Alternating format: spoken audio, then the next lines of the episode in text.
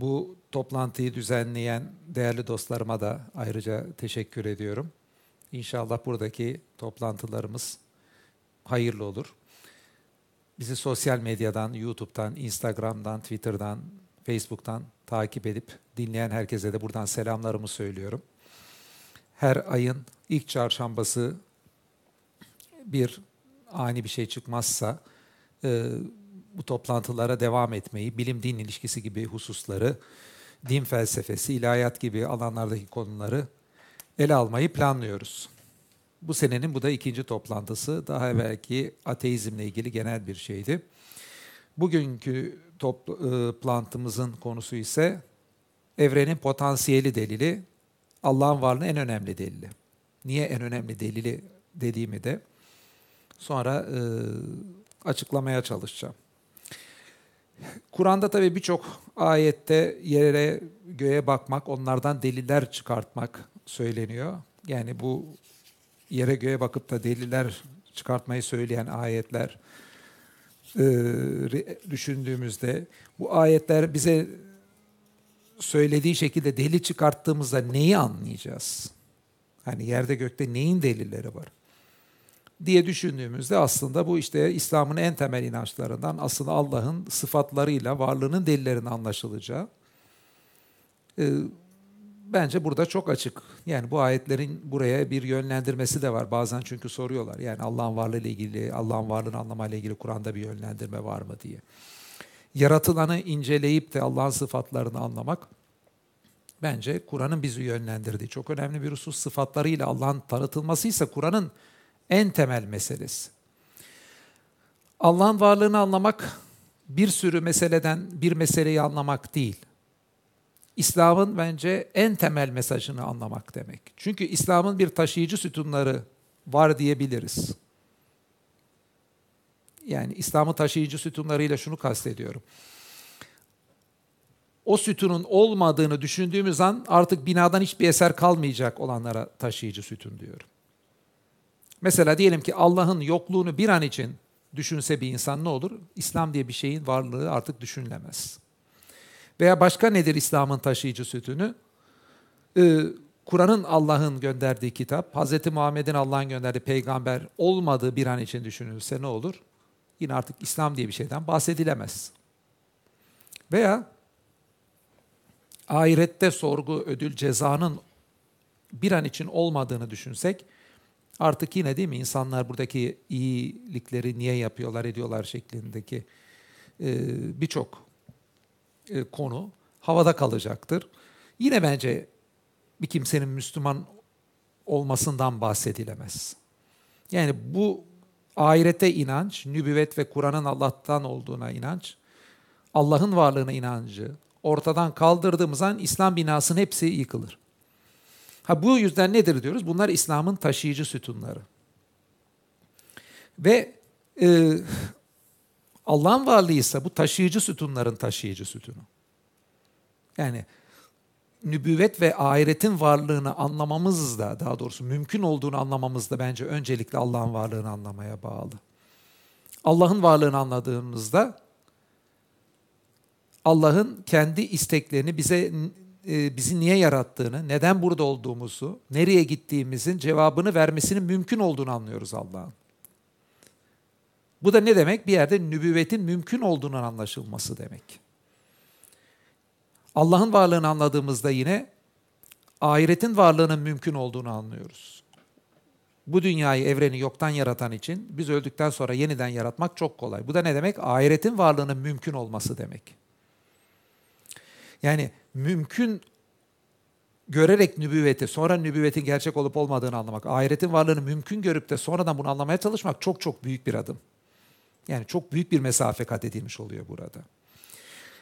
Yani Allah'ın varlığını düşünmeden bir nübüvvet veyahut da bir ahiret inancını düşünmek de mümkün değil. Ha, bu yüzden Allah'ın varlığı belki e, diğer taşıyıcı sütun olarak gördüğümüz sütunların da taşıyıcı sütunu. Yani olabilecek en temel taşıyıcı sütun. Ve Kur'an'ın içinde Allah'ın ne kadar sıfatlarıyla tanıtıldığını düşünelim. İşte Allah habir olarak anlatılır. İşte her şeyden haberdardır gibi. Kadir olarak anlatılır. İşte kudretinin yüksekliğinden bahsedilir. Ee, Allah'ın Rahman Rahim oluşuyla iyiliğinden, merhametinden bahsedilir. Birçok sıfatından bahsedilir. Bunlar hepsi e, Allah'ı tanıtan ayetler. Kur'an'ın yani aslında en en çok Kur'an'da yayılmış olan mesaj Allah'ın sıfatlarıyla tanıtımı. Allah'ın varlığıyla ilgili deliller bu çok önemli bir husus. Salt olarak, boş bir kavram olarak Allah bize tanıtmıyor. Kur'an'daki birçok sıfatıyla Allah'ı tanıtıyor. Bunu da unutmamamız lazım. Yani Allah'ın mesela her şeyden haberdar olduğu gibi bir şeyi, Allah'ın kadir olduğu gibi demin söylediğimiz sıfatını veya merhametini kim Allah'ın varlığını delilleriyle temellendirebiliyoruz veya e, Allah'ın işte hesap görücü olduğunu gibi sıfatlarını kimi delillerle mesela ahlak delili gibi delillerle temellendirebiliyoruz. Bu yüzden Allah'ın varlığıyla ilgili deliller Kur'an'ın mesajı dışında bir şeyin temellendirilmesi değil, Kur'an'ın en önemli mesajının da temellendirilmesi olarak değerlendirilmeli. Ben e, şuna dikkat çekmişimdir. Yani İslam'daki temel hususları nasıl temellendiriyorsunuz şeklinde kimi zaman sorular gelebilir. Ben burada iki tane metot öneriyorum. Hani birisi yukarıdan aşağıya metot, birisi e, aşağıdan yukarı metot olarak nitelendiriyorum. Şimdi aşağıdan yukarı metottan kastım e, en buradaki aşağı kelimesi yanlış bir çağrışım yapmasın. Belki başka tip e, bir ifade de bulabiliriz ona. E, Kur'an'ı temellendirip de bütün meseleyi temellendirmek mümkün. Yani mesela bir kimsenin ilk önce Allah'ın varlığını, ahireti, işte nübüvveti bunları nereden biliyorsunuz dendiğimizde Kur'an'ın Allah'tan geldiğini temellendirmeye çalışıp Kur'an'ın da en temel mesajı e, işte Allah'ın varlığı deyip sonra buraya bir geçiş yapmak mümkün. Böyle bir yol izleyenler olmuştur. Yani peygamberimizi yalancılıkla itham edenlere karşı haydi onun surelerinin 10 tanesinin benzerini getirin veya bir suresinin benzerini getiren diyen ayetleri buna delil olarak görebiliriz. Diğer taraftan ikinci bir metot yukarıdan aşağıya dediğim metot. Burada ise önce Allah'ın varlığını temellendirmek. Allah'ın varlığını temellendirdikten sonra nübüvveti, ahireti mümkün görerek e, Kur'an'ın Allah'tan olup olmadığı kısmını incelemeye geçip e, onu temellendirmek mümkün. Bizim kelamcıların da birçoğunun izlediği metot aslında daha çok bu ikinci metot olmuştur. Bu yüzden kelam kitaplarının birçoğu Allah'ın varlığıyla başlar. İşin doğrusu benim de birçok zaman izlediğim metot budur. Yani ilk önce tartışmaya, temellendirme Allah'ın varlığından başlayıp sonra diğer hususlara geçmek. Ee, Kur'an'da işte Allah'ın varlığının e, daha doğrusu evrendeki delilleri görmeye davet eden ayetleri ise bu metodun bir destekleyicisi olarak görmemiz mümkün. Veyahut da Kur'an'da Allah'ın sıfatlarıyla anlatan bütün ayetleri de bu Kur'an'ın da aynı zamanda en temel mesajı olarak gördüğümüz için e, bu yaklaşıma delil olarak görmek mümkün. E, şimdi tabii ki inanç olunca hiçbir zaman için şunu da söylemiyorum. Akılcı delillerden hareket eden biri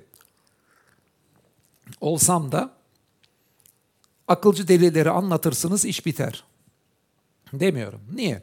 Çünkü hepimiz şunu biliyoruz. İnancın ciddi psikolojik bir yönü de var.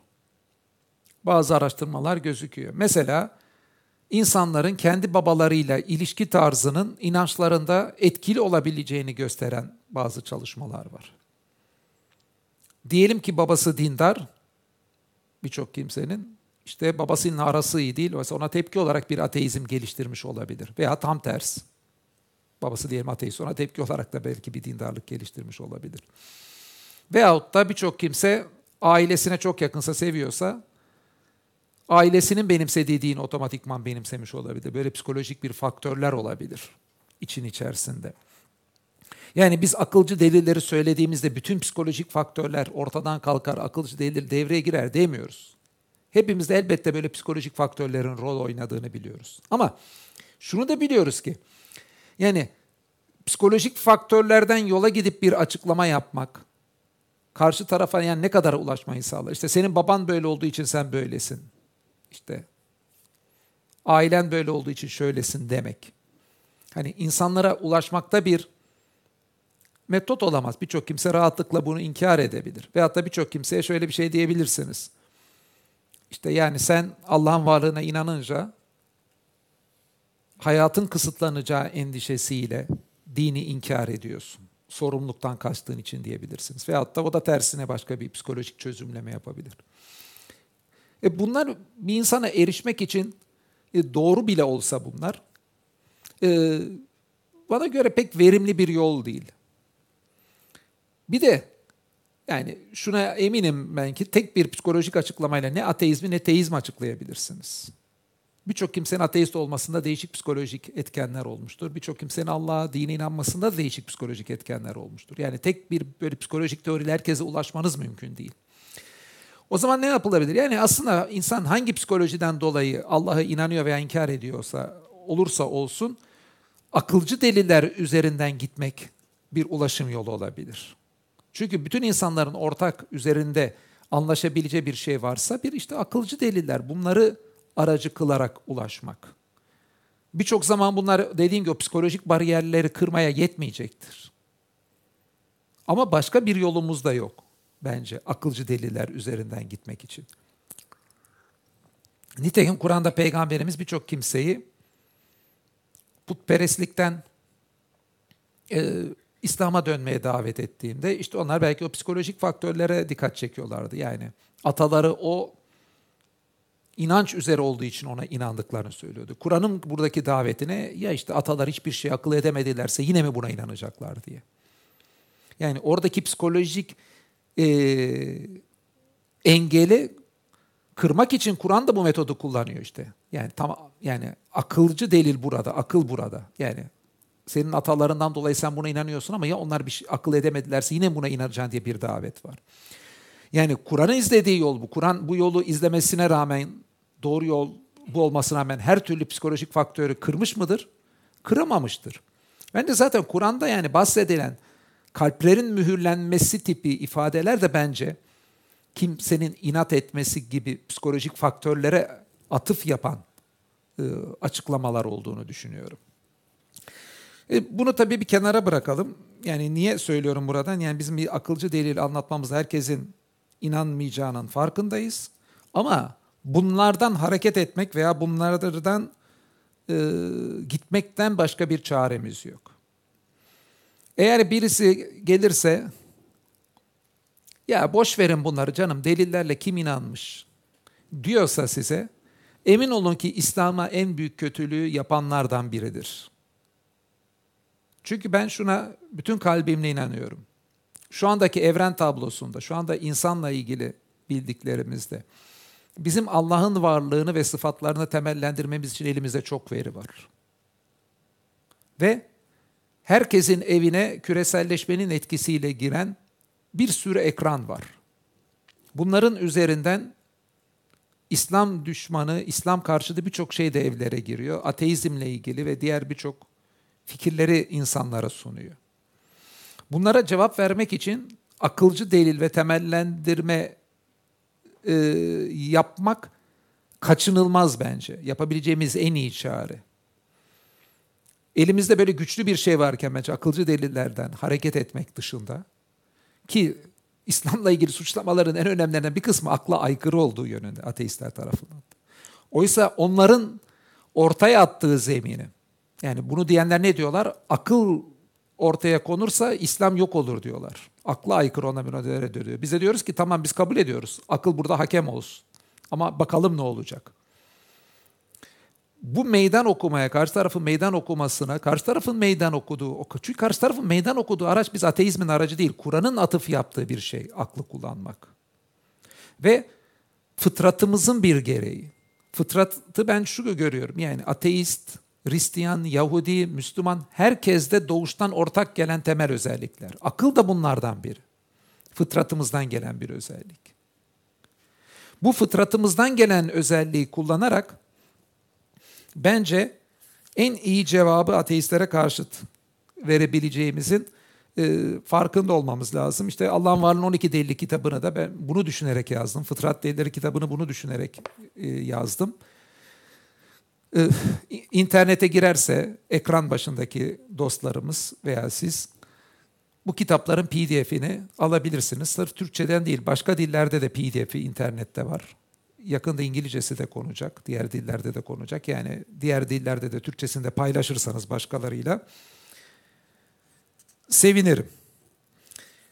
Şimdi bir de tabii buradaki şöyle e, ne yapıyoruz? Yani Allah'ın varlığını delillerini anlatırken Allah'ın varlığını böyle bir gözle görmek anlamında bir delil olduğunu ileri söylemiyoruz. Çünkü insan zaten gözle gördüğünden de şüphe edebilir. Yani bizim gözle görmediğimiz birçok şey bizim için gözle gördüğümüzden kesindir. Yani 7 çarpı 3 eşittir 21 bizim için birçok zaman gözle gördüklerimizden kesindir. Gözle görsek elmaları yedişer yedişer sınıflıyorlar. 3 tane kutuya koydular. Sonra bu kutulardan 22 elma çıktı değil mi? Gözümüzle gördük elmaların oraya konduğunu ve sonra çıktığını. Yani gözümüzle gördüğümüze göre 22 elma sayıp 7 çarpı 3 22 demeyiz. Aklımızın bir çıkarımı olan 21'in doğru olup orada bir yanlış olduğunu ya bir yerden elma karıştığını veya baştan yanlış saydığımızı düşünürüz. Yani akıl bizim için birçok zaman duyu organlarıyla elde ettiğimiz verilerin de çok önündedir. Burada tabii uzun bir epistemoloji temellendirmesine girmek istemiyorum. Bu delilleri sürerken nasıl bir akıl yürütme yürütüyoruz onu kısaca anlatayım. Aslında güncel hayatta çok kullandığımız bir akıl yürütmeye başvuruyorum. Bu kitaptaki delilleri de ortaya koyarken. Bunlara en iyi açıklamayı bulmak olarak değerlendiriyorum. Aslında bence bilimin de en temel metodu bu. Yani bilimin, felsefenin, dinin hepsinin en temel bir metodu olacaksa var olan alternatif görüşler içinden en iyi açıklamayı bulmanın buradaki metot olduğunu düşünüyorum. Bilimin temelini kimisi tüme varım olduğunu söylemiştir. Detayına burada girmeyeceğim ama yani tüme varım sorunu gibi sorunları ileri sürerek birçok kimse tüme varıma da güvenilmeyeceğini söylemiştir. Çünkü sonsuzu deneyimlemeniz mümkün değil. Tüme varım sonsuzla ilgili. Bazıları işte Karl Popper gibi yanlışlamacılığa sığınmaya kalkacaklardır burada. Yanlışlamacılığı dikkatli okuyanlar da şunu görecektir. Tüme varıma uyguladığınız şüpheci yaklaşımı yanlışlamacı metoda da uygulasanız nihai yanlışlama da mümkün olmaz. Yani dileyle bununla ilgili birçok delil verebilirim. Burada detayına girmek istemiyorum. O yüzden bence en basit bir şekilde hem bilimde hem felsefede hem ilahiyattaki metodu şöyle önerebiliriz. Yani karşımızda bir olgu var. Mesela fizikteki bir olgu. Ay dünyanın etrafında dönmesi veya elmanın ağaçtan aşağı düşmesi gibi. Bunu açıklamak için en iyi önerine çekim gücü yasası. Arkadaşlar çekim gücü yasası diye maddenin içinde gözüken bir şey yok. Burada nedir? Aslında bizim o olguları bir açıklama biçimiz var. Bir akıl yürütme çekim gücü. Hiç kimse çekim gücü yasasını görmüyor elma düşerken, ay oradayken. Fakat nedir? Baktığımızda çok iyi bir şekilde Newton'un ortaya koyduğu, sonra Einstein'ın daha sofistikesini koyduğu bu yasa her şeyi açıklıyor. Burada işte en iyi açıklamayı e, metodundan dolayı bir yerde çekim gücüne inandığımızı söyleriz. Hani tüme varımdan hareket etseniz birçok kimse tüme varım sorunundan dolayı oradan gidilemeyeceğini söyleyecektir. Ama en iyi açıklamadan gitseniz o zaman karşındaki her zaman itiraz ettiğinde şunu sorarsınız. O zaman sen bana açıkla. Mevcut açıklama. Bu çekim gücü olduğu açıklamasının daha iyisini açıklayamıyorsan bak bunu, bunu bu kadar sağlıklı açıklıyor bu kadar farklı fenomeni. O zaman en iyi açıklamanın bunu olduğuna yani bunun da bilim açısından başarı olduğuna direnmemen razı diyebiliriz.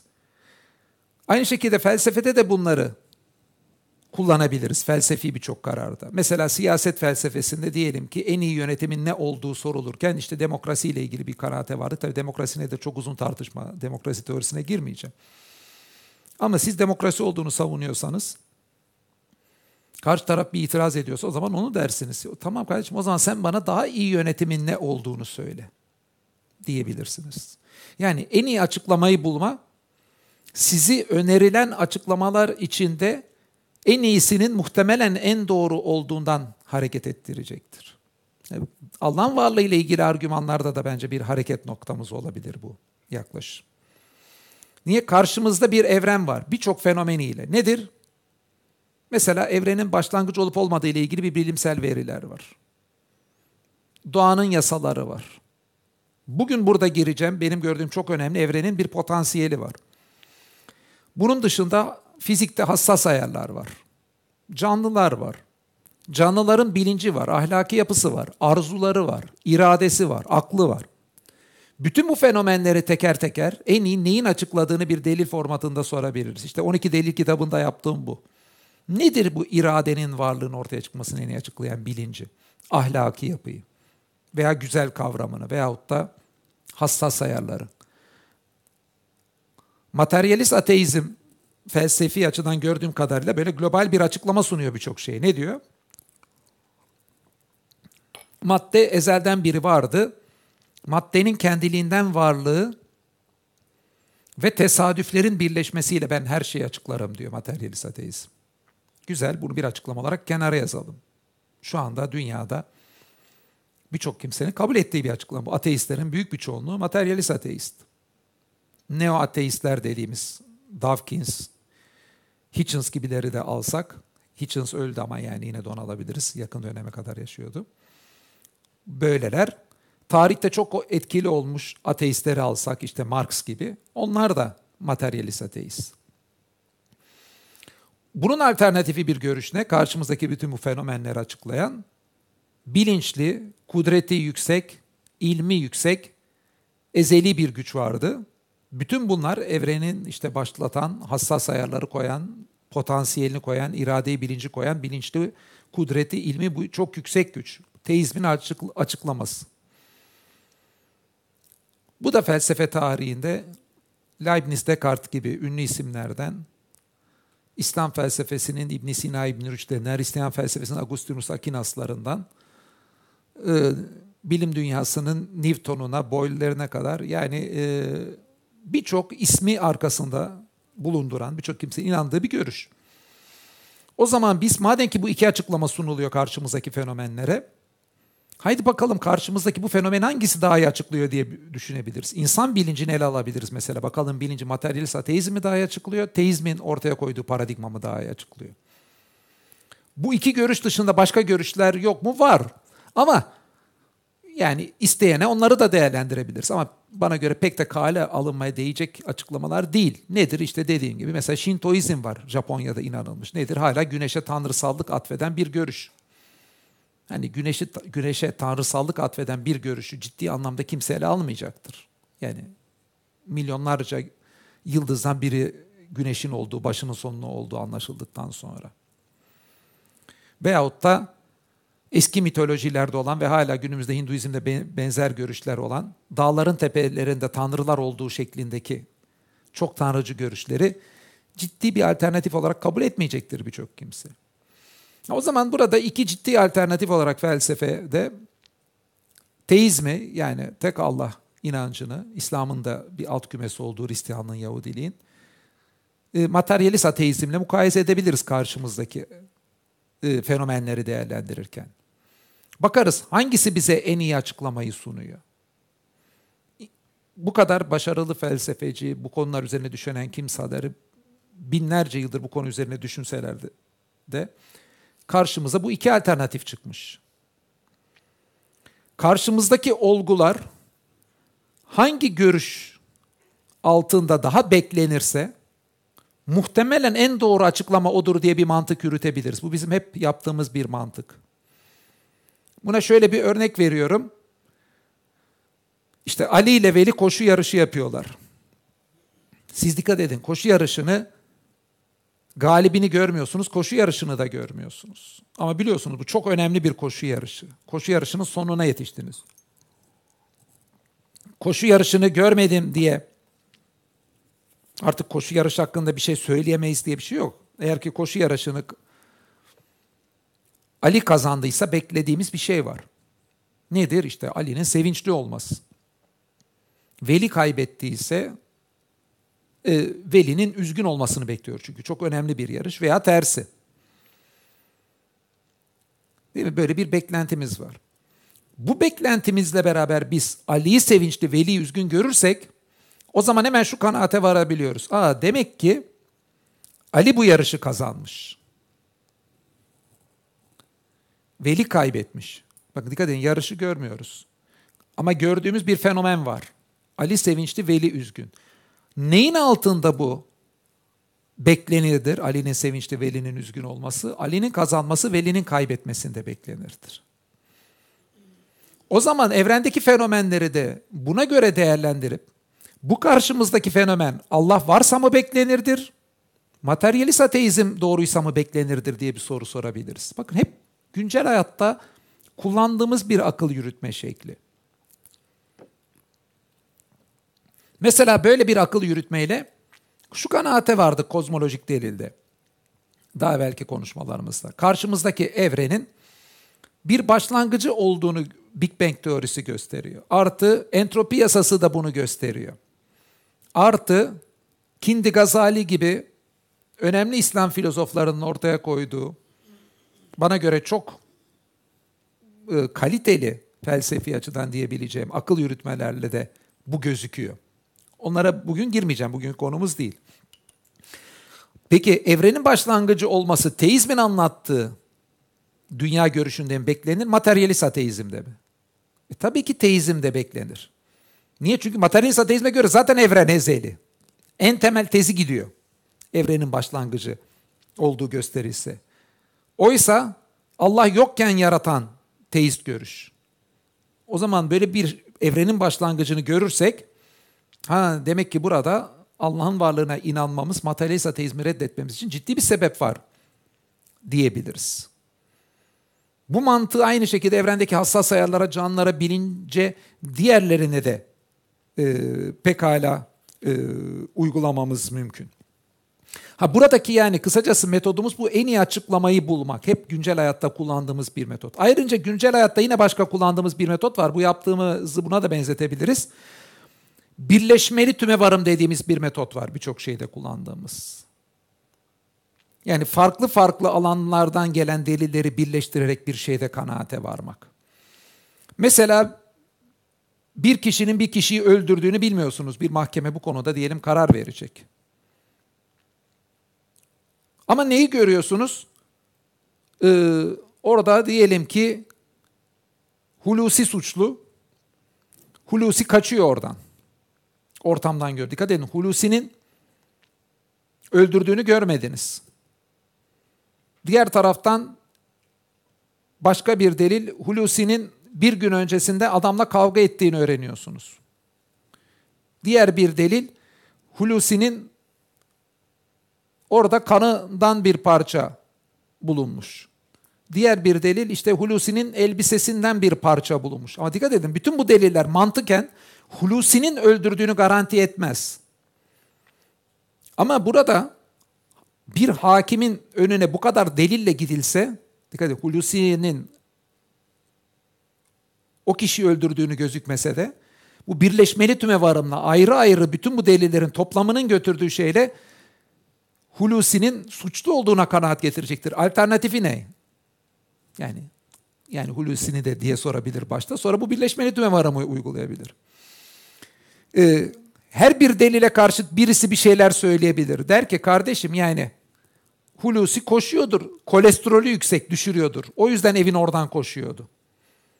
Pekala mümkün der bir insan İstanbul'da koşu yapan bir insan öldürenin evinin yakınından da geçmesi. Koskoca İstanbul kardeşim İstanbul İstanbul'da koşmayacak da nerede koşacak diyebilir. Parmak izinin olmasına ya daha evvel Hulusi'ye birisi tutturduğu masayı Hulusi pazardayken o adam o masayı satın almış evinde o masanın olması mümkün diyebilir. E, elbisesindeki parça oraya nasıl geldi? İşte Hulusi'nin evinden işte onun elbisesini işte gagalayıp da kopartan bir kuş o uçarken oraya parçayı atmış olabilir. E, Hulusi ile bir gün önce kavga etmesiyle de mi bunlar tesadüf diyebilir? O, diyebilir ki cevap olarak ya kardeşim ya bir insan bir insanı kavga edince onu öldürmüş sayılabilecekse bu delilse o zaman her kavga edeni e, adam öldürmeye teşebbüsten yargılayalım diyebilir. Yani bir lafbaz her birine bir cevap üretmeye çalışabilir. Fakat bütün bu delillerin birleşmesindeki güce baktığınızda insan kolay kolay bunun karşısında konuşamayacak duruma gelir. Allah'ın varlığıyla ilgili delillerde bence tam da böyle bir durum var. Laf ebeleri her birine bir şeyler söyleyebilir. Ama bu delillerin özellikle toplam olarak oluşturduğu durum yani hem evrenin başlangıcından hem hassas ayarlardan hem insan bilincinden hem ahlaktan hem bugün gireceğimiz evrenin potansiyeli delilinden hareket etmekle sonuca ulaşılabildiği için bu kadar ayrı noktada bu kadar temellendirecek bir şey olabildiği için yani hem evrenden hareket eden deliller hem insanın iç dünyasından hareket eden delillerle bu yapılabildiği için bana göre bu toplam durum karşısında oldukça zor durumda kalacaktır karşı taraf. Bunun farkına varan bir kişi de bence e, bu delilleri kullanmamanın, Müslümanın bunlardan faydalanmamasının İslam'a ne kadar e, zarar verdiğini belki doğru kelime değil, burada doğru kelime ne bilmiyorum. Yani İslami açıdan yanlış bir metot olduğunu diyeyim en azından anlayacaktır. Tabii ki ben bu delilleri burada birçoğunu anlattım. Yine anlatacağız. Çünkü bunları bu anlattığım sebepten önemsiyordum. Ee, bu delili niye peki ben Allah'ın varlığının en önemli delili olarak gördüm? Şimdi ona girelim. Diğer delillerden farkı ne? Neden bu delili önemsiyorum? Bu delil yani sunumunda oldukça orijinal katkımın olduğunu da düşündüğüm bir delil bir yandan ama diğer taraftan şunu da söyleyebilirim. İnsanların aslında kimi zaman Allah'ın varlığı ile ilgili bir şeyler söylemek istiyorlar. Hani böyle bir amcalar, teyzeler derler ya bu kadar şey nasıl olmuş kardeşim Allah yoksa derler. O aslında halk ağzıyla söylenmiş o cümleyi bana göre sofistike bir delil formatına koyacak olsanız ortaya çıkacak olan delildir potansiyel delili. O kelimeleri kullanan insan bir şeyler demek istiyordur pek becerememiştir ama sofistike delil kıvamına koyacak olsa ortaya çıkacak delili bence evrenin potansiyeli delili. Bu delilin en sevdiğim yönlerinden biri ki bilime çok önem veren, bilimden hareket eden delilleri de önemli bulan biriyim. Birçok kitabımda onları dile de getiriyorum. Onların da kullanılması gerektiği kanaatindeyim ama bilimsel hiçbir veriyle bu e, delile karşı koymanız mümkün değil. Bilimle hiçbir oynamanızla bu delile karşı koymanız mümkün değil. Bilime önem versem de Allah'ın varlığının argümanlarında felsefi kısmı argümanın bilimsel kısmına göre arttıkça daha çok hoşuma giden biri. Mesela diyelim evrenin başlangıcı ile ilgili kozmolojik delili alalım. Kozmolojik delilde hep şunu söylüyoruz işte Big Bang, entropi gibi doğa yasaları da bunu gösteriyor. İslam düşüncesinde ortaya konmuş hudus delili. O saf felsefi bir argüman hudus delili. Yani bilimsel bir şeyi öncül hareket noktası yapmıyor. Sence hangisi daha önemli bunun deseniz bence bu felsefi kısmını daha çok önemsiyorum. Çünkü e, evrenin başlangıcını e, Big Bang'den önce sine de işi götürelim diye bir bilimsel çaba olabilir. Oluyor da. Veya entropi yasasının ortaya çıkardıklarından şöyle bir entropi yasasında üzerinde bir oynayarak bir şeyler diyelim çabası olabilir. Ve hassas ayarlara karşı bir sonsuz evrenlere işi götürüp de bu olasılığı önemsizleştirelim gibi bir şeyler olabilir. O bilimsel kısmında. Potansiyeli delili bilimsel bir öncüle dayanmayıp saf felsefi bir argüman olduğu için bilimsel hiçbir veriyle buna bir kere cevap vermeniz mümkün değil. Ha, bu benim hoşuma giden bir şey. Yani bilimsel verilere önem versem de.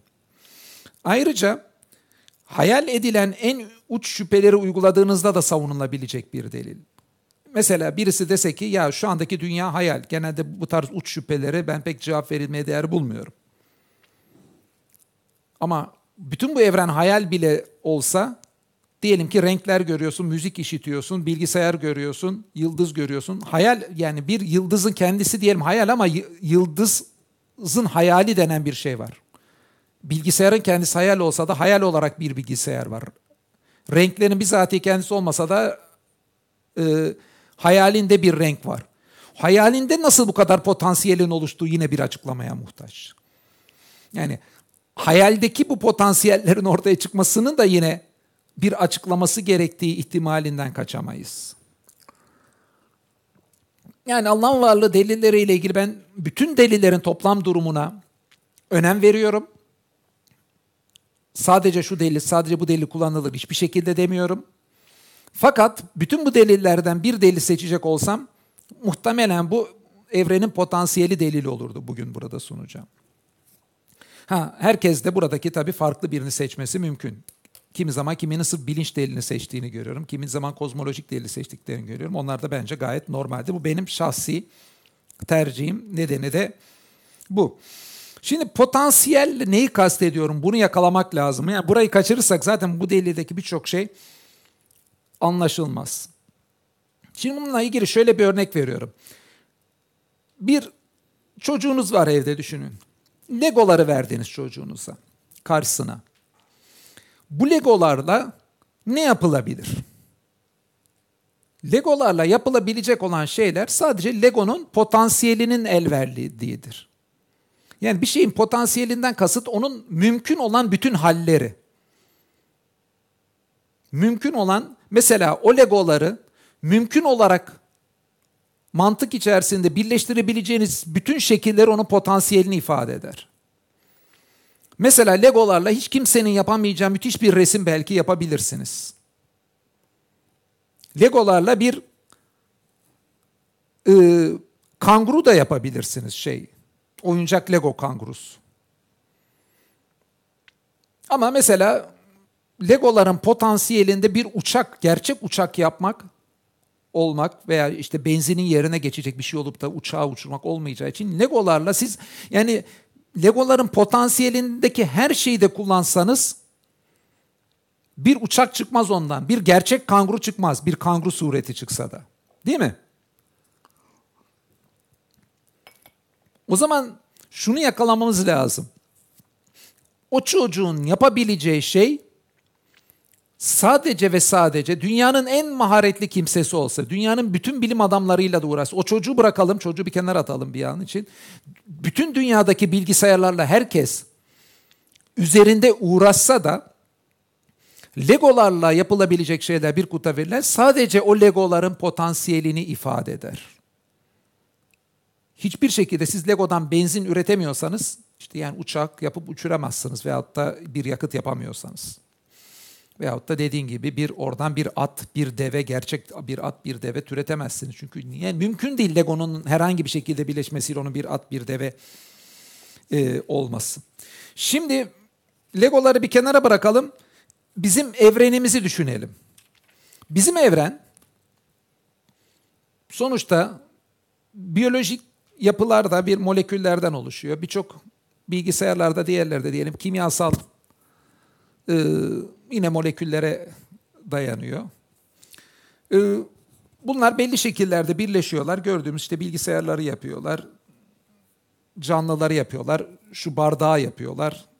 İşte su da öyle oluşuyor. Hidrojen, oksijen birleşiyor. H2O'dan su oluyor. Yani temel olan farklı atomlar var bildiğimiz. 120'nin altında atomlar. Hani laboratuvarda yapılan, imal edilen bazı sırf imal edilmesi mümkün olanlar var pek doğada rastlamadığımız. Hani onları da saysak yine 120'nin altında. 120'nin altında atom var. Bunları siz değişik şekillerde birleştirdiğinizde işte şu anda gördüğümüz bütün varlık ürüyor. Türüyor deyin veyahut da. Yani inek de, at da buna dahil. Şu pet şişe de buna dahil. içindeki su da buna dahil. Ee, o da bu da buna dahil. Yani biz ne kadar uğraşırsak uğraşalım değil mi? Bu atomların 120 tanenin altında olan atomun farklı şekillerde birleşmesiyle ortaya çıkabilecek şeylerden daha fazlasını üretemeyiz. Sonuçta şunu görmemiz lazım. Şu anda biz her ne görüyorsak etrafımızda potansiyel olarak Evrendeki bu ham maddeden yani atomlardan, fotonlardan, ışık fotonlarından, nötrinolardan üremiş şeyler. Değil mi? Başlangıçta evrenin bir potansiyeli var. Aynı o legolarda olduğu gibi. Biz bunları belli şekilde birleştirerek ancak bütün karşımızdaki varlık oluşuyor. Şimdi birçok kimsenin gözünden kaçsa da bence işte şu, o zaman hemen şu soruyu sormamız lazım. Ne oluyor da evrenin potansiyeli bu kadar çok canlıyı, bu kadar çok e, rengi, müziği veya bu kadar çok teknolojik üretimi, kameralar gibi işte şu anda bizi e, insanların seyretmesini mümkün kılan bu araçlar gibi yapıları ortaya çıkartacak potansiyele sahip. Eğer ki evrenin içinde bu potansiyel olmasaydı bunların hepsi çıkmazdı. Şöyle bir şey hayal edin. Yani diyelim ki bir hidrojen tipi bir yapı var. Tek e, ortasında bir e, proton olan bir yapı. Tamamen yani diyelim ki hiçbir şekilde zaten evrenin içinde diyelim sistem değil yani yıldızlar olursa da olursa da bu olursa da hiçbir şekilde diyelim ki evrenin potansiyelinde hidrojenden sonrasının oluşmasını mümkün kılan bir yapı yok. Diğer birleşikler. Veya onlar olsa da diyelim oluşacak atomların hiçbir şekilde birleşip molekül oluşturma po- potansiyeli yok. Molekül oluşturma potansiyeli varsa da diyelim ki moleküllerin birleşip bir kalem oluşturacak içinde potansiyel yok. O moleküllerin içinde kalem oluşturacak potansiyel olmazsa siz başlangıçtan ne yaparsanız yapın kalem çıkmaz. Her şeyden önce potansiyelinde bir kalem olması lazım. Onu ortaya yani o atomların mümkün olan herhangi bir birleşiminde kalemin ortaya çıkacağı potansiyel olması lazım orada. Burası anlaşılıyor değil mi? Burasını anlaşmazsak bütün kısmı çıkmaz. Suyu ortaya çıkaracak potansiyel başlangıçtan o atomların içinde evrende olmazsa bunun ortaya çıkması mümkün değil. Bu arada birçok kimsenin ıskaladığı şu hususa da dikkat çekmek istiyorum. Fiziğin dikkat çektiği şey arkadaşlar aslında bizim gördüğümüz maddenin belli şartlar altında ne, nasıl hareket ettiği. Yani civa işte oda sıcaklığında nasıl hareket eder? Su deniz seviyesinde 100 derecede kaynar. Kaynatıyoruz, görüyoruz, ediyoruz. Fakat aslında bilim bize hiçbir zaman Atom dediğimiz şey nedir bizatiken? Bunun iç yapısı dediğimiz şey ne? Ya enerji diyoruz. E eşittir mc kare. Yani enerji eşittir kütleyle ışık hızının e, karesine eşit. Fakat yahu enerji nedir? Bu bizatihi kendi içinde enerji olmak nasıl bir şeydir? Emin olun aslında birçok kimse bunu ıskalasa da bilimin bu konuda verdiği bir cevap yok. Bilim sadece o maddeye bakıyor, maddenin hareketini görüyor. Bunların hiçbir aslında maddenin özüne nüfuz edebilmek değil. Yani maddenin özüne nüfuz edebilmek, madde hareket ettiğinde nasıl haller aldığını tarif etmekten çok farklı bir şey. Ha işte Bertrand Russell gibi bazı ünlü felsefeciler, Arthur Eddington gibi ünlü fizikçiler bunu yakalamış olsa da birçok kimse fiziğin evreni tarifini o maddenin özüne de nüfuz etmek olduğunu zannediyor. Ama bunun üzerine biraz konsantre olmak lazım. Fiziğin yaptığının olmadığını anlamak için. Yani evreni tarif etmek ne işin özüne nüfuz etmek maddenin özüne ne de ne, ne oluyor da biz zaten maddenin olduğu bir evrendeyiz sorusuna cevap vermek. O da ayrı bir soru. Ayrı bir açıklama e, tarzı gerektiriyor. Bir de şunu da düşünebiliriz. Yani bu işte delili sevmemin sebeplerinden birisi. Mesela şu anda mikroyu açıklayan en önemli teori kuantum teorisi, makroda izafiyet teorisi, canlılar dünyasında evrim teorisine çok atıf var. Bunların bir an için herhangi birinin yanlış olduğunu düşünelim. Diyelim kuantumla izafiyet teorisiyle ilgili bütün görüşler değişti. Bu argüman yine aynı şekilde devam ediyor. Çünkü bizim söylediğimiz şey İster kuantum teorisiyle, ister izafiyetle, ister evrimle veya evrimsiz yani çok önemli değil. Her halükarda evrenin içinde bir at, bir kanguru çıkartacak potansiyel olmazsa evrimli veya evrimsiz senin atı veya kanguruyu çıkartman mümkün değil. Değil mi? Sonuçta maddenin içinde, senin başlangıçtan evrende verilen o legoların, yapı taşlarının içinde mutlaka at ve kanguru olması lazım ki bir şekilde o çıksın. Sen evrim teorisine ilgili görüşünü ister değiştir ister değiştirme. Yani potansiyelli delili yine geçerli. Veya izafiyet teorisi kuantum teorisinin istersen tamamen yanlış olduğunu kabul et ki böyle bir şey kimse yanaşmayacaktır ama yine bu delil geçerli. Yani diyelim ki lazerler kuantum teorisini kullanarak işte yapılmış, edilmiş. İyi tamam da kardeşim isterse kuantum teorisi bir gün birisi yanlış desin. İşte lazer ortada yani lazerin nasıl işlediği. Veyahut da e, gezegenler dünyanın etrafında çekim gücünün etkisiyle duymuyorsa işte dünya, e, dünyanın etrafında diyorum güneş sisteminde çekim gücünün etrafını e, çekim gücüyle durmuyorsa bir şekilde duruyor gidiyor yani. Sonuçta evrenin potansiyelinde hareket eden gezegenler ve yıldızlar olmasıyla ilgili şey bir şey değişmiyor. Çünkü bizim buradaki hareket noktamız e, ne oluyor da bunlar oluyor? Yani izafiyet teorisiyle olmuyorsa bir şekilde oluyor. Evrimli olmamışsa bir şekilde oluyor. Kuantumlu olmuyorsa bir şekilde oluyor. Buradaki bizim sorumuz bütün bu teorilerden farklı bir şey. Çünkü teorinin kendisi ne olursa olsun evrenin potansiyelinde bir gezegen yıldız olması ve onun hareket etmesinin potansiyeli olmasa boyutlar ortaya çıkıp da boyutta bir şeyin hareket edebilmesi potansiyeli olmazsa ortaya yine çıkmayacaktı. Canlılarla ilgili teori ne olursa olsun e, arıların, ateş böceğinin, akreplerin, yılanların, e, baykuşların, yarasaların ortaya çıkacağı bir potansiyel olmasa yine oluşması mümkün değildi. Ve sadece buradaki dikkat edin, bu delildeki dikkat çektiğimiz şey sadece ve sadece de doğada insan eli değmeden ortaya çıkanlar değil. Burası bence bu delilde çok önemli bir husus. İnsan eli değen her şeyde zaten evrenin potansiyelinde olması lazım. Yani bu delilin konusu salt renkler değil insan eli değmeden ortaya çıkmış. Veyahut da at, inek, deve, kelebek gibi hayvanlar, bitkiler, yıldızlar değil. Aynı zamanda cep telefonu. Çünkü evrenin potansiyelinde cep telefonu dalgaların gitmesi veya cep telefonu oluşturan unsur neyse onların olma, olmasaydı cep telefonu diye bir şey ortaya çıkması mümkün değildi.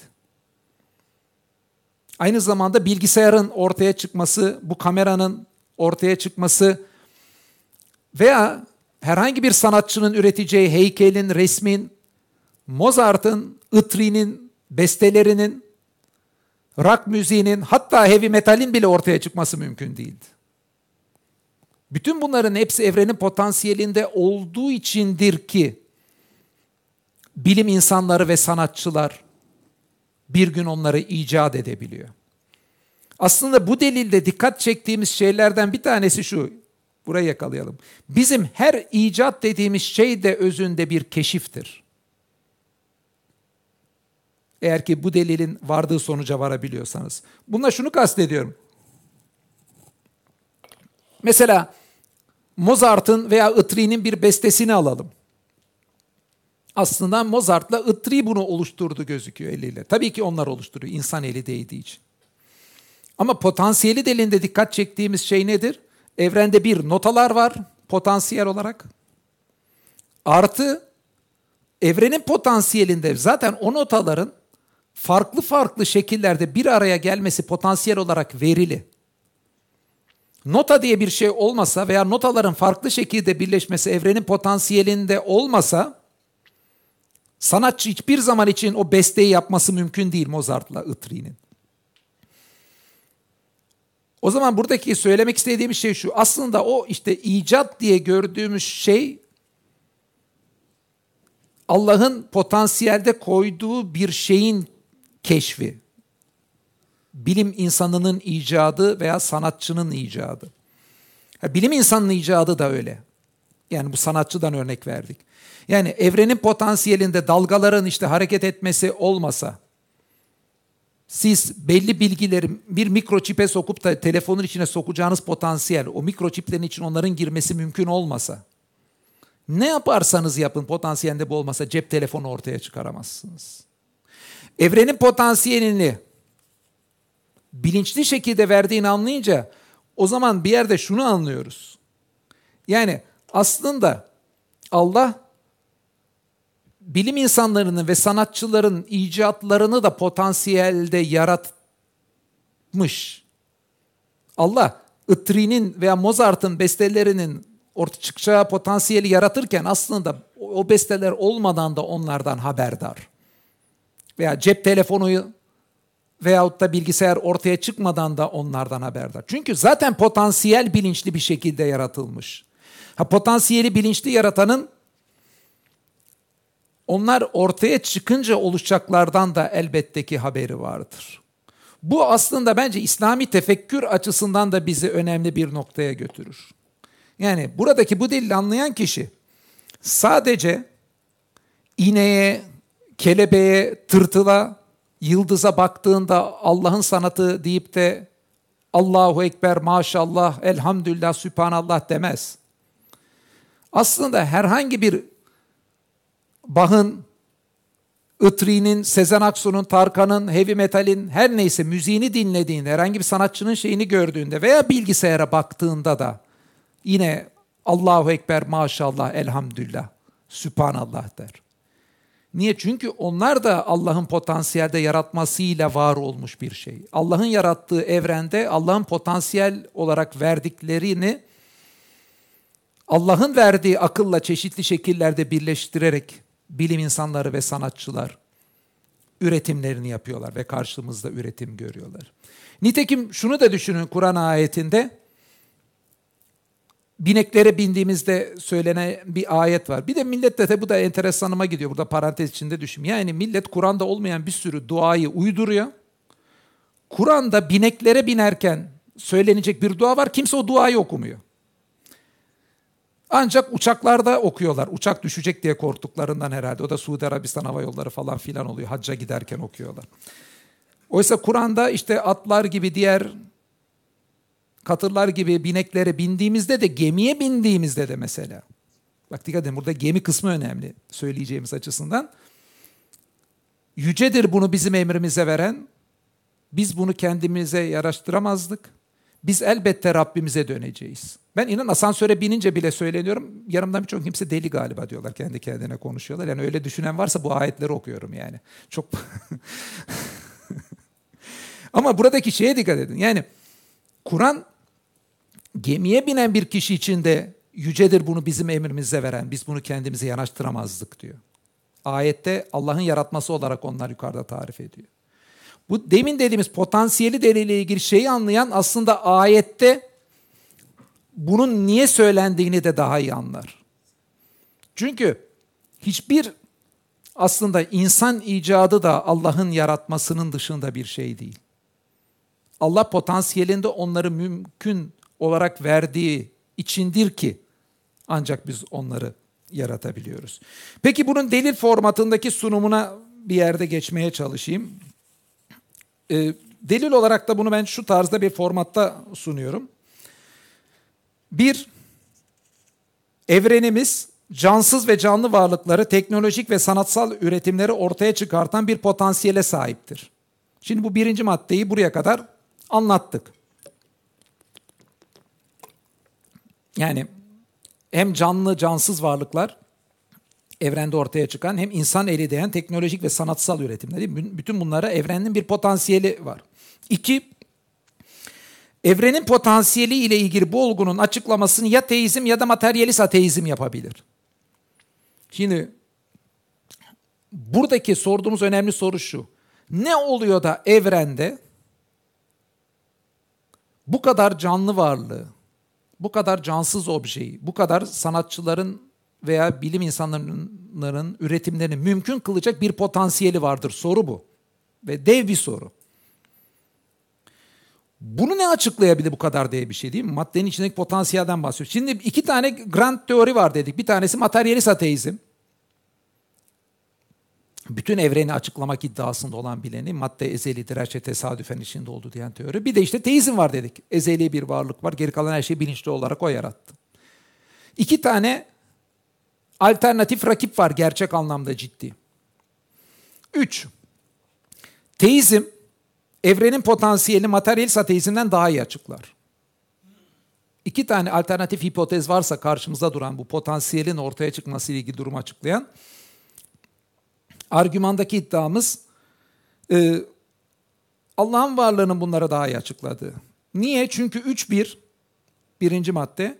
Çünkü evrenin bu kadar yüksek oranda çeşitliliği potansiyelinde barındırması teizm açısından beklenir bir olgudur. Birincisi evrendeki yüksek çeşitlilik. İki, çünkü evrenin güzel olarak nitelendirdiğimiz yapıları ve sanatsal ürünleri potansiyelinde barındırması teizm açısından beklenir bir olgudur. Güzel olarak nitelendirdiklerimiz. Üç, evrenin akla uygun yapıyı ve evrenin potansiyelinde aklın olması teizm açısından beklenirdir. Dört, evrenin irade ve bilinci potansiyelinde barındırması teizm açısından beklenirdir. Sonuç olarak da eğer ki bu dört tane dediğimiz şık doğruysa teizm elbette ki materyalist ateizme tercih edilmelidir diyoruz. Şimdi birinci maddeyi zaten beraber burada işledik. Ne demek olduğunu, evrende geniş bir potansiyel var eğer bunlar çıkarsa. Zaten bir ateist de buna itiraz edecek bir noktayı bulamaz. Yani evrenin potansiyelinde çay yoksa çay nasıl ortaya çıktı? Evrenin potansiyelinde e, Vivaldi'nin dört mevsimi yoksa nasıl ortaya çıktı? Yani evrenin potansiyelinde olmayan bir şeyin ortaya çıkması mümkün değil.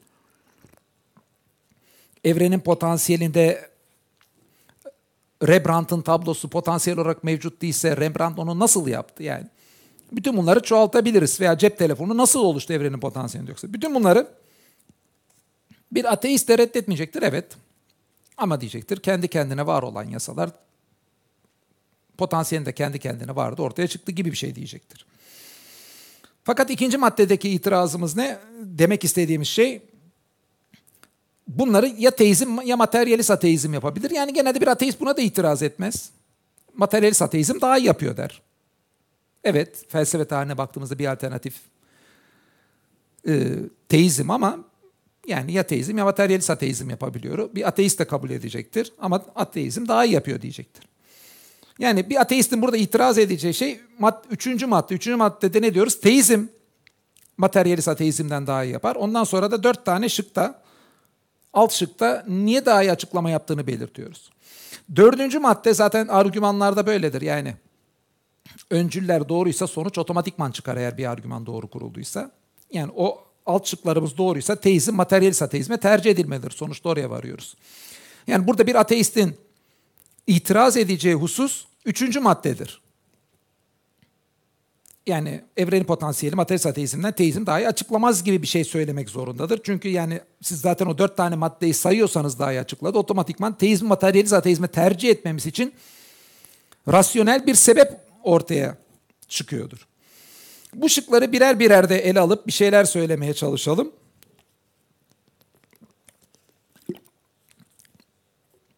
Şimdi birinci maddeye bir gelelim. Bir dedik neden teizmde beklenir? Yine Ali ile Veli'nin koşu yarışını düşünün. Yani Ali mi geçti, Veli mi geçti?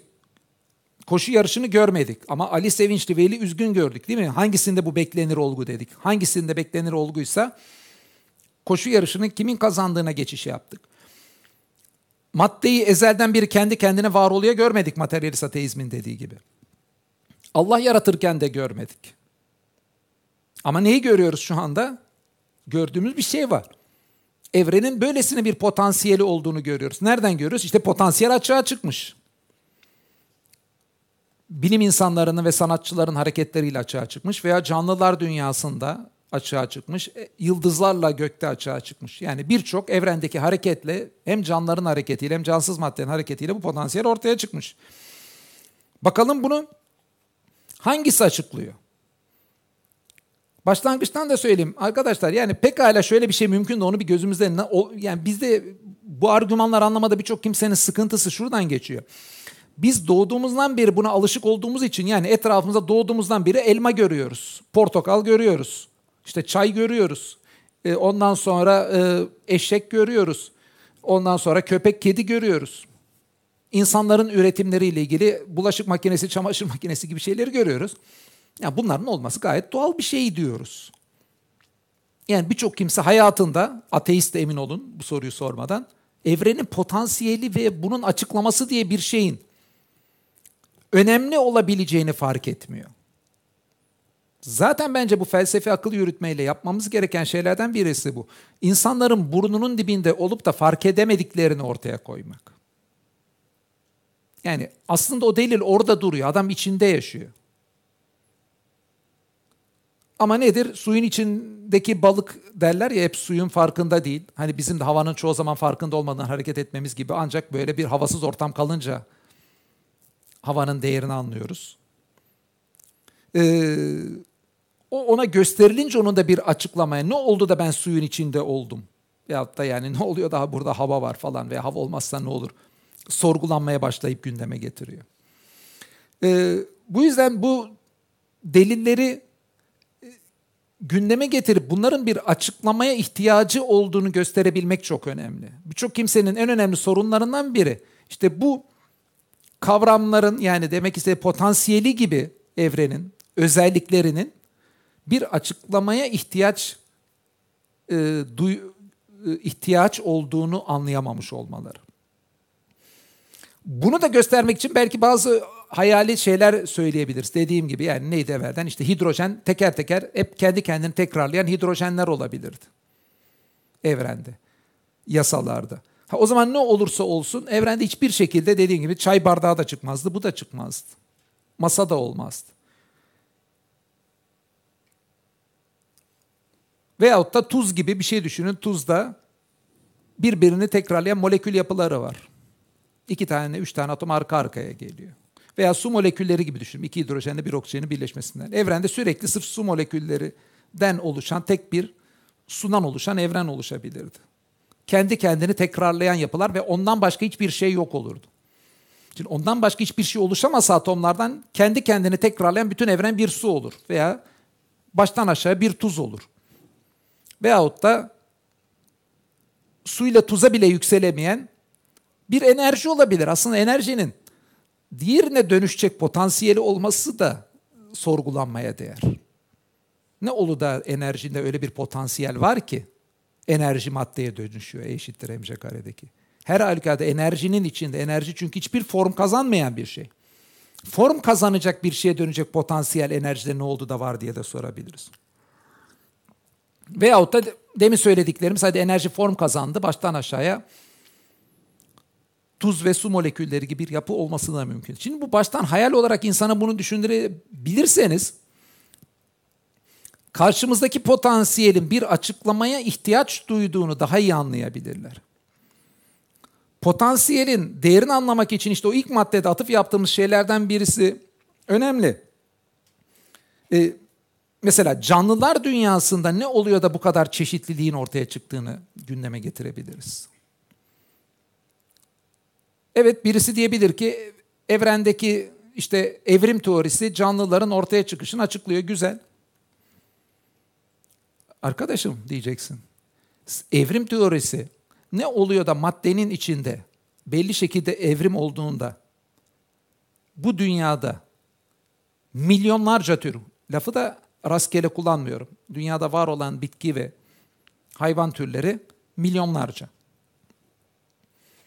Ne oluyor da maddenin kendisi bir evrim sürecinde milyonlarca canlı türü ortaya çıkartacak özelliğe sahip.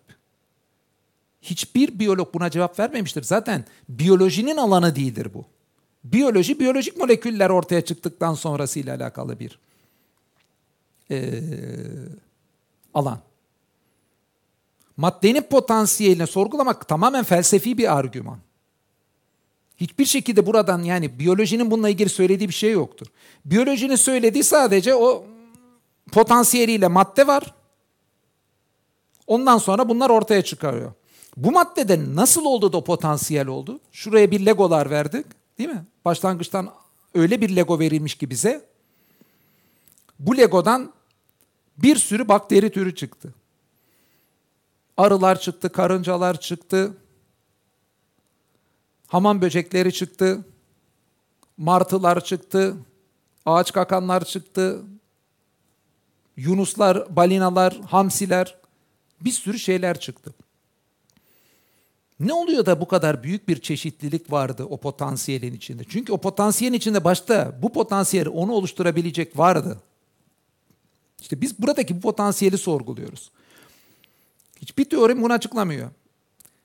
Bir ateistin diyebileceği şey bunu nedir? Oh, İngilizcesi happy coincidence. Mutlu bir tesadüf. Ama bu kadar büyük bir çeşitliliğin Mutlu bir tesadüfle açıklamak hiç de iyi bir açıklama değil. Bir de şunu da yakalayalım. Yani Ali ile Veli'nin koşu yarışında sadece diyelim ki Ali'yi sevinçli görseniz bu kadar şey, Veli'yi hiç görmeseniz de aslında bir deliliniz var. Ee, bundan şuna gelmek istiyorum. Karşımızdaki evrenin potansiyeli teizmin anlattığı evren görüşünde beklenirse değil mi? Bu canlı bu kadar canlının ortaya çıkması beklenir bir şeyse materyalist ateizm açısından beklenmez olmasına da gerek yok. Değil materyalist ateizm açısından ne beklenir ne beklenmez ise yine teizmi materyalist ateizme tercih etmemiz için bir sebep var. Ha, deminki örneğe gönderirsem hani Ali'yi sevinçli gördüm Veli'yi ortada görmüyorum. E yine bu ün, bu kadar önemli koşu yarışı bitmiş sonunda yani adam kaybetse herhalde üzülür adam havalara zıplıyor falan e yani demek ki bu kazandı diyebiliriz. Değil mi? Çünkü bu gördüğüm tablo Ali'nin bu durumu teizmin şey Ali Ali'nin kazanması durumunda mantıklı. Materyalist ateizmde bu beklenmez bence ama diyelim ki ne beklenir ne beklenmez desek. Bir an için. Teizmde bunun beklenir olduğu çok açık. Niye? Çünkü kudreti yüksek bir Allah'ın varlığından bahsediyoruz. Kudreti yüksek bir Allah kendi sanatı anlaşılsın diye birçok canlı türünün ortaya çıkmasını istemesi mümkün. Çünkü şöyle bir Allah'tan bahsediyoruz. Kaynakları sınırsız, kudreti yüksek, çok bilgili. Bu da nasıl gözükebilir? İşte en çok bol bol canlı türü yaratarak denizin birçok deniz anasıyla yaratmasından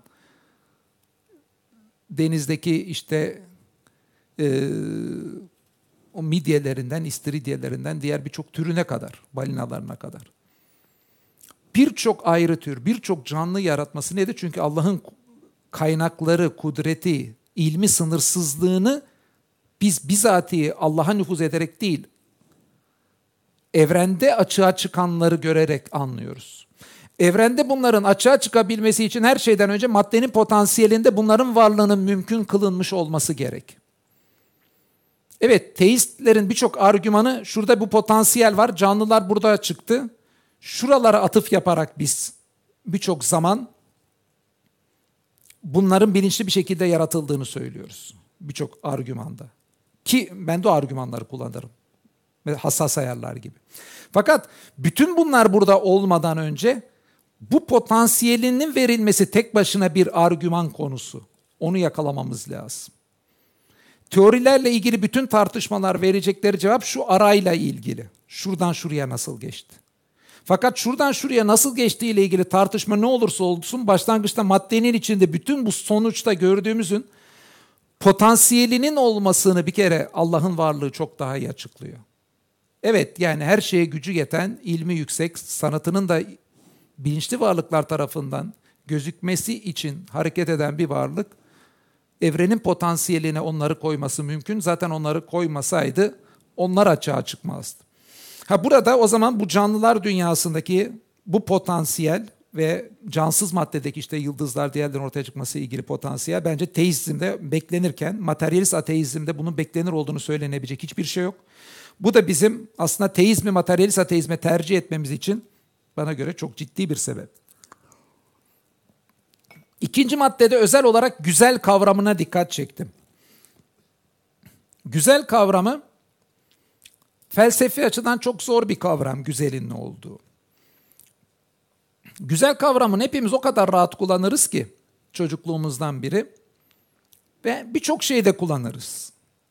Eve mobilya seçerken, eş seçerken, araba seçerken, tişört seçerken birçok şeyde güzel kavramını kullanırız. Bir şeyi bir diğer şeye tercih etmemizde bir şeyin ondan daha güzel olduğuyla ilgili görüşümüz vardır. Veya bir müziği diğer müziğe tercih ettiğimizde, bir sanatı diğer sanata tercih ettiğimizde güzel kavramıyla ilgili çok rahat yargılarda bulunuruz. Fakat felsefi açıdan bu kadar kolay yargıda bulunduğumuz bu kavram nedir desek oldukça kişi zorlanır. Hatta birçok felsefeci o kadar zorlanmışlardır ki aslında güzel diye bir kavramın olmadığını, onun bir ilüzyon olduğunu sadece söylemek zorunda kalmışlardır.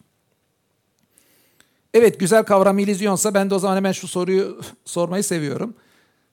Eğer güzel kavramı bir illüzyonsa o zaman gerçekten de Ajdar'ın söylediği gibi Ajdar'ı Tarkan'a veyahut da Baha tercih etme, edebiliriz yani pekala. Çünkü sadece bir zevk gerçek anlamda güzel diye bir kriter yok. Veya herhangi bir tenekeyi çalanı rastgele bir şekilde tenekeye vuranı e, Vivaldi'nin bestelerine pekala tercih edebiliriz bir kriter yoksa. Neyse burası ayrı konu. Tercih edebiliriz edemeyiz ayrı bir konu. Şunu söyleyebiliriz sadece. Bizim güzeli temellendirmekte felsefi açıdan ciddi tartışmalarımız olsa da farklı kültürlerdeki insanlara baktığımızda şunu çok rahat görüyoruz. Farklı kültürlerdeki insanların hepsi güzel kavramını çok rahat kullanıyor. Bir kabilenin beğendiği müziği belki başka kabile, bir toplumun beğendiği bir müziği başka bir toplum beğenmiyor olabilir. Fakat hepsinde bir güzel diye bir kavramın kullanılması var. Bu da bence bizi şuraya götürüyor. Güzel kavramını kullanabilmemiz fıtri bir şey. İnsanın içine susamak gibi, işte yemek istemek gibi, ahlaki yargılarımız gibi, onlar da son dönemde doğuştan olduğu gösterildi. Dil konuşma yeteneğimiz gibi Chomsky'nin önemli başarılarından biri bunu göstermesi. Nasıl doğuştan insan dil konuşacak kapasitesi olacak, ahlaki kavramlar olacak, ac acıkacak, susayacak şekilde yaratıldıysa güzeli değerli bulacak ve güzele yönelecek şekilde de yaratıldı. Bizim üretimlerimizdeki neyin güzel olduğu tartışma konu olsa da güzelin değerli olduğu ve istenir olduğu kısmı tartışma dışı. Ve güzel gibi zor bir kavramı bu kadar farklı kültürde birçok insan çok küçük yaşlardan kullanıyorsa e, bu demek ki güzel kavramı fıtridir dememiz için bence yeterli bir sebep. Bundan sonra şunu diyelim yani güzel ne demek? Yani en azından güzelin ne olduğu, neyin neye mukayesesi nasıl yapacağımız çok zor. Lanıyor birçok kimse eminim bundan. Fakat şurası çok açık. Güzel olan kendine çeken, değil mi? Çekici olan. Bir kendi içinde değerli olan. Şu güzeldir diyorsak o herhangi bir şeyden daha değerli oluyor. Ve güzel bilinçli bir şekilde üretildiyse işaret levhası gibi kendini üreteni de yücelten bir şey. Değil mi? Bir sanatçı ne kadar daha güzel bir şey ürettiyse işte diğer sanatçıdan daha güzel ürettiyse ona göre daha da yücelir. Güzeli üreten de daha makbuldür. Yani işin bu kısmı tartışma, yani neyin güzel olduğu tartışma konusu olsa da güzeli üretmek bir yücelik meselesi. Bunu fıtri olarak hepimiz anlıyoruz. Ha buradan gidersek şöyle bir şey sorabiliriz. Neyin güzel olduğunu tartışma konusu olsa da insanların güzel kavramının peşinde olduğu ve güzelle evreni değerlendirdiğimiz konusunda herhalde bir tartışma yok. İşin doğrusu bence evrendeki birçok şeyin güzel olduğunda da ciddi tartışma çıkacağını sanmıyorum. Deniz kenarındaki bir insanların o denizdeki birçok farklı renk ortaya çıktığında o manzarayı görmesinde veya ırmaklarla ormanların buluşmasına baktığında bunu yani eğer ki sağlıklı bir bünyesi varsa yani insanın kolay kolay bunun güzel olmadığını söylemesini mümkün görmüyorum. Yani bazı müzikler arasındaki farklı tartışmaya benzer bir tartışmanın burada olmayacağını e, düşünüyorum. Ama neyse onu bir kenara bıraksak da evrendeki birçok şeyi ve birçok sanat üretimini güzel olarak değerlendirdiğimiz açık. Şimdi o zaman şu soruyu sormamız lazım. Ne oluyor da evrenin potansiyelinde, yine oraya gidelim. Değil mi? Evrenin potansiyeli olmasa mesela müziği ele alalım. Notalar diye bir şey evren bize vermeseydi müzik diye bir şey ortaya olma, ortada olmazdı. Veya demin dikkat çektiğimiz gibi notaların sadece varlığı da etmez. Notaların farklı kombinasyonlarda birleşmesinin potansiyeli de evrende başlangıçta var farklı potansiyellerde birleşme imkanı olarak notaları veren bir evrenle karşı karşıyayız. Yani potansiyel olarak evrende birçok şarkı baştan var. Birçok melodi baştan var. sanatçılar yeni parça icat ettiği her seferde aslında evrenin potansiyelini keşfediyorlar. Ve dikkat edin bu kadar ayrı müzik türü ortaya çıkıyor. Bu kadar dağıldı. Veya bu kadar sanatçının resimden, heykelden, minyatüre kadar değişik alanlarda üretimleri ortaya çıkıyor. Evrende değişik manzaralarda gördüğümüz güzel diye nitelendirebileceğimiz bu kadar manzara ortaya çıkıyor. Nasıl çıkıyor? Hepsi evrenin potansiyelinde var olmasıyla ortaya çıkıyor.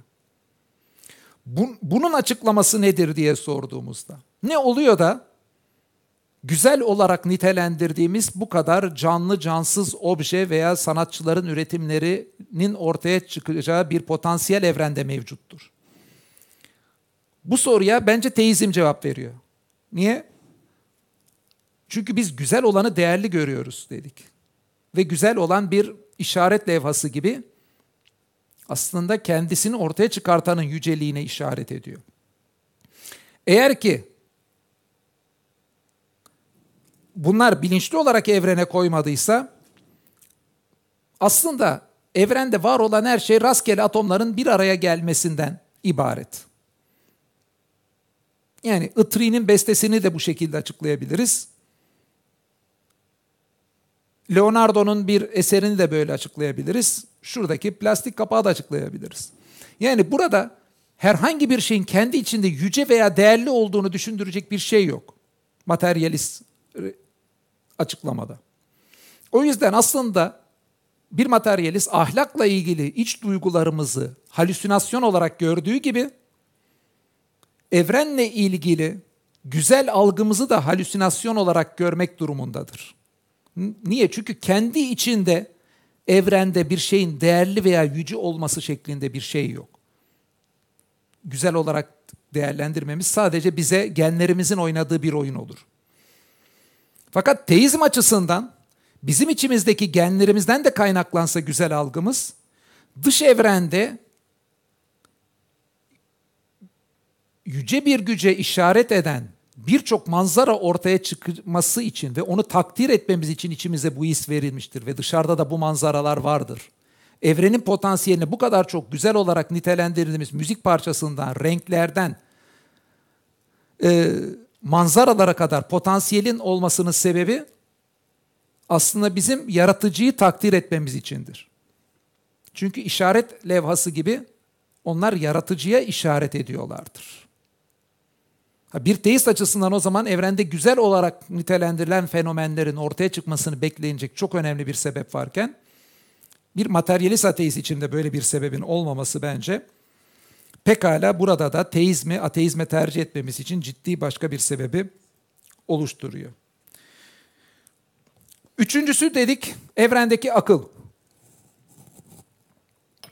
Ne oluyor da evrende akıl var? Bu benim akıl deliğinde ayrı bir konu olarak da ele alıyorum. Burada iki tane şey var tabii akılla ilgili. Bir, aklın kendisinin varlığı evrende bir de evrenin akla uygun olması. Yani bu ikisinin birden aslında açıklamaya yani evren hem aklı ortaya çıkartacak potansiyele sahip hem akılla anlaşılacak yapıların ortaya çıkmasının potansiyeline ne sahip. Einstein'a sordukları zaman işte formüllerin çok ilginç, çok enteresan falan gibi sorular onlarla ilgili. Aslında kendi formüllerinden çok daha enteresan olanın aklımızın bunu nasıl anladığı olduğunu ifade etmiştir. Einstein bunu bir argümana çevirmemiştir ama burada da görüyoruz. Yani aslında ne oluyor da evreni bu kadar iyi anlayabiliyoruz? Bir açıklamaya muhtaç. Ben Alan Van 12 delili kitabında yasaların varlığı delili, evrenin keşfedilebilirliği delili aslında bu aklın anlamasına müsait bir yapı olmasıyla evrende daha alakalıyken akıl delili aklın içinde bunların olmasıyla alakalı bir delil. Ha, bu delildeki farklı şey burada tabii potansiyeli üzerinden bunlara dikkat çekmem evrende. Yani evrenin potansiyelinde akılla yapabileceklerimiz ortaya çık oluşturacak potansiyel olmasaydı e, onlar da ortaya çıkmazdı. Yani aslında evrende bizatihi göremediğimiz birçok şeyde aklımızın ortaya çıkartabileceklerin potansiyelinde var. Basit bir örnek matematik dergilerindeki birçok şey. Matematiğin önemli bir kısmı fizikte de kullanılmaz. Yani akıldan türer. Mesela asal sayılarla ilgili teoremlerimiz, mesela asal sayıların sonsuz adette olduğu gibi çıkarımlarımız, bunlarla ilgili açıklamalar. Aklın matematik gibi böyle birçok evrende gördüğümüz o diğer dikkat çektiğimiz potansiyellerinden de fazla üretimleri var. O zaman bu asal sayılar teoremi gibi ve daha birçok şeyi nasıl oluyor da ortaya çıkartacak bir akli potansiyelin de evrende olduğunun da bir açıklamaya ihtiyacı var. Ha, İslam açısından evrenin arkasında bir akıl olduğu için bilinçli bir güç kendinden çok daha düşük seviyede de olsa insan aklına belli beceriler verip de bunların ortaya çıkması beklenirken materyalist ateist açısından akıl türemiş bir şey. Sonradan ortaya çıkmış bir şey. Yani aslında maddenin içindeki potansiyelde bizim maddeye de daha üstün kılabileceğimiz bu potansiyeli nasıl var olup da aklı ortaya çıkarttığı ciddi şekilde bir açıklamaya muhtaç. Ve bana göre bir materyalistin bu aklın potansiyelini nasıl evrende olduğunu açıklayacak ması pek mümkün değil. Bununla ilgili çok detaya girmeyeyim. Benim akıl delili bölümünden bunu lütfen okuyun. Ama teizme göre evrenin arkasında akıl olduğu için akılla ilgili özelliklerin nasıl ortaya çıktığını açıklamakta teizm de burada materyalist ateizmden e, çok daha başarılı. İnsan aklı Allah'ın kudret ve bilgisini anlamak için de bu şekilde donanıma sahip oldu. Evrenin potansiyeli bu yüzdendir ki aklı ortaya çıkartacak şekildeydi şeklindeki bir açıklamayı pekala bir teist yapabilecekken ne oluyor da bu seviyede bir aklı evren ortaya çıkar diye materyalist ateistin buna karşıt verebileceği bir cevap yok. Başka bir şey son husus dikkat çekelim. İrade ve bilinç nasıl oldu da irade ve bilinci ortaya çıkartacak potansiyeli evren sahip oldu? Bu hususa çok detaylı girmeyeceğim.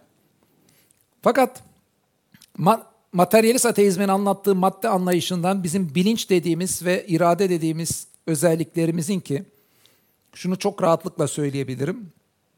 İrade ve bilinç bizim evrende bildiğimiz bütün özelliklerden çok daha muazzam. Bizim geri kalan evrendeki her şeyi bilmemizi ve yapmamızı mümkün kılan özelliklerimiz. Birer kelimede geçiştirilebilecek özelliklerimiz değil. Bizim için en açık varlığı olan bilinçtir. En açık varlığı olan bizim için benliğimizdir, sonra iradedir. Fakat varlığı bizim için her şeyden daha açık olmasına rağmen felsefi tartışması da bir o kadar zor olan e, özelliklerimizdir. Varlığı her şeyden açık olmasına rağmen nasıl tartışması bu kadar zor olduğu da bence ele alınması diğer ilginç konular ama çok uzadığı için onlara girmeyeceğim. Lütfen onları benim burada Allah'ın varlığının 12 deli kitabında 11. ve 12. deliden e, onları bunları okuyun. Buradan vardığım sonuç şu. Yani evrendeki bu potansiyeli açıklamada gerek canlı dünyada gerek cansız dünyada bu kadar çeşitliliği potansiyelin barındırmasından gerek güzel olarak nitelendirdiğimiz renklerinden müziğine kadar bu kadar büyük bir potansiyeli evrenin barındırmasından gerek akıl bu kadar şeyi düşünebilecek potansiyeli gerek irade, bilinç gibi özelliklerimiz ortaya çıkaracak potansiyeli evrene barındırmasını teizmin anlattığı evren görüşünde daha beklenir. Materyalist ateizmin evren görüşünde ise bunu beklenir kılacak hiçbir şey yok. Bu yüzden evrenin bu kadar önemli bir potansiyel olup da bütün bunları ortaya çıkartmasını bence teizmin lehine, Allah'ın varlığının lehine önemli bir argümandır. Bütün argümanların sonunda önerdiğim gibi bunu da Allah'ın varlığı lehindeki diğer argümanlarla birleştirip sunulduğunda daha güçlü olacağını düşünüyorum. Çünkü Allah'ın varlığı lehinde dediğin gibi sırf bilinçten hareket eden, ahlaktan hareket eden, evrenin başlangıcından hareket eden, burada girmediğimiz başka deliller de var. Hani birleşmeli tüve varımla ilgili dediğimi düşünün. Bütün o delillerin bununla birleştirilmesi bence yapılacak e, doğru yaklaşımdır. Bu delili anlayınca e, şu lafı söylemek de daha kolay oluyor. İşte Allah tüm, tasarımların ezeli sahibidir. Allah yaratıcı tasarımcıdır. Bilim insanları ve sanatçılar ise keşfedici tasarımlardır. Yani aslında bilim insanları ve sanatçıların bütün icatları da Allah'ın potansiyelde yarattığı bir şeyi keşfetmektir. Sözünü niye söylediğimde burada bence daha iyi anlaşılmış e, olacaktır. Buradan da şunu bir kez daha söyleyeyim. Allah'ın varlığına ilgili delilleri niye anlatıyoruz? Niye? Çünkü işte Allah'ın varlığını anlayınca bir Kur'an'ın en temel mesajını anlamış oluyorsunuz. E, yani sıfatlarıyla Allah'ın tanıtımı. İşte bütün potansiyeli Allah'ın yarattığını anlayınca bir kere neyi anlıyorsunuz? Allah bütün sürece hakim. Çünkü evrende canlıların ortaya çıkması milyonlarca yıllık süreçte oluyor. Evrenin ortaya çıkması 13,8 milyar yıllık bir süreçte evrendeki birçok potansiyel ortaya çıkıyor. İnsanların oluşmasından sonra bilim insanlarının ve sanatçıların üretimiyle evrende hiç gözükmemiş potansiyel olarak var olan şeyler ortaya çıkıyor. İşte müzik parçaları gibi, sanatçıların üretimleri gibi, bilgisayarlar, cep telefonları gibi. Yani insanın üretimiyle, kültür olarak ürettikleriyle de aslında Allah'ın bir yarattığı yepyeni bir tarzda bir potansiyelin e, ortaya çıkması mümkün ol, e, mümkün oluyor. Bu şekilde tabii ki olayı gördüğümüzde Allah'ın işte her şeyden haberdar olan habir sıfatı, kudretinin çok yüksek olduğunu sıfatı, ilminin çok yüksek olduğu sıfatı, Allah'ın bütün sürece hakim olduğunu ifade eden sıfatlarının yani Kur'an'daki Allah'ı tarif eden birçok sıfatı da temellenmiş oluyor. Allah'ın birçok sıfatıyla temellenmesi dediğim gibi Kur'an'ın en temel mesajının temellenmesi. Deizm farklı anlamlarda anlaşılmıştır birçok zaman ama genel olarak, genel olarak değil mi de son dönemde deizm dendiğinde daha çok evrenden haberdar olmayan, hani din göndermeyen tanrı fikri deizmin en temel görüşüdür ama bunun yanında Allah insanların dualarından, isteklerinden haberdarsa din gönderebileceği görüşünden dolayı deistlerin büyük bir çoğunluğu hepsi olmasa da Allah'ın aslında evrende olup bitenlerden habersiz bir böyle tanrı, biraz daha bir güdük tanrı anlayışı.